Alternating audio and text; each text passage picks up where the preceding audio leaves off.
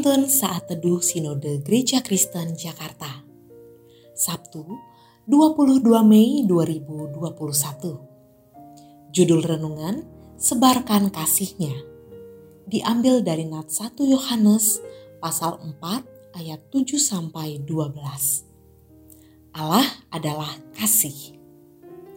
Saudara-saudaraku yang kekasih, marilah kita saling mengasihi sebab kasih itu berasal dari Allah.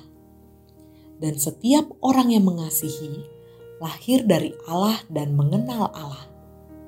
Barang siapa tidak mengasihi, ia tidak mengenal Allah, sebab Allah adalah kasih. Dalam hal inilah kasih Allah dinyatakan di tengah-tengah kita, yaitu bahwa Allah telah mengutus anaknya yang tunggal ke dalam dunia supaya kita hidup olehnya. Inilah kasih itu. Bukan kita yang telah mengasihi Allah, tetapi Allah yang telah mengasihi kita dan yang telah mengutus anaknya sebagai pendamaian bagi dosa-dosa kita. Saudara-saudaraku yang kekasih, jikalau Allah sedemikian mengasihi kita, maka haruslah kita juga saling mengasihi tidak ada seorang pun yang pernah melihat Allah. Jika kita saling mengasihi, Allah tetap di dalam kita dan kasihnya sempurna di dalam kita. Hanya percikan kecil dapat kobarkan api, yang di sekitarnya mendapat kehangatan. Sepenggal lirik nyanyian yang mencerminkan kasih Ibu Lingkan mengundap kehangatan kasihnya telah dirasakan oleh sebagian besar orang dengan berkebutuhan khusus. Beliau mendirikan Hope Special Needs Center, sebuah pusat pelayanan bagi anak dan dewasa berkebutuhan khusus yang berkomitmen untuk memberikan kabar baik kepada mereka. Bacaan kita menggambarkan siapa diri Allah yakni Sang Kasih.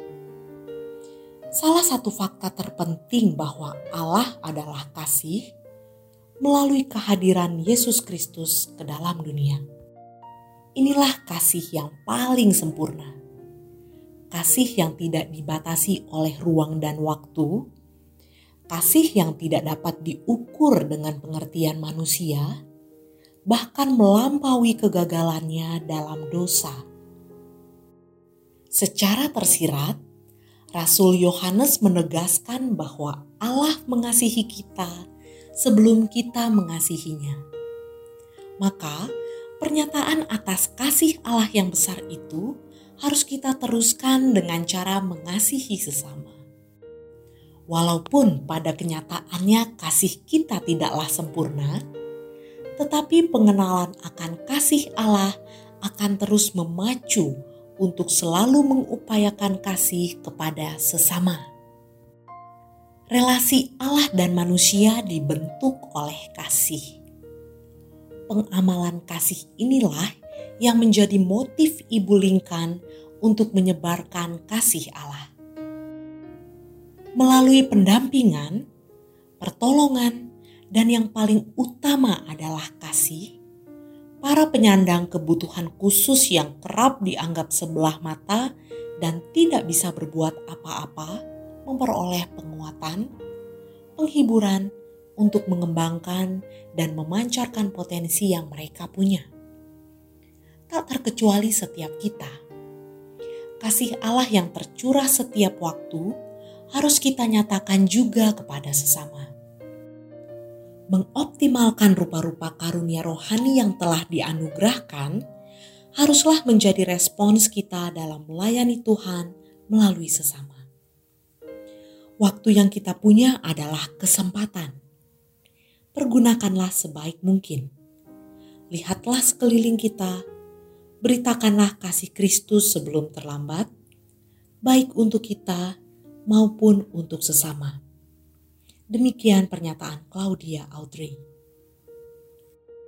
Jaminan bahwa Allah tinggal di dalam kita adalah jika kita menyatakan kasih kepada sesama. Kiranya Tuhan menolong kita.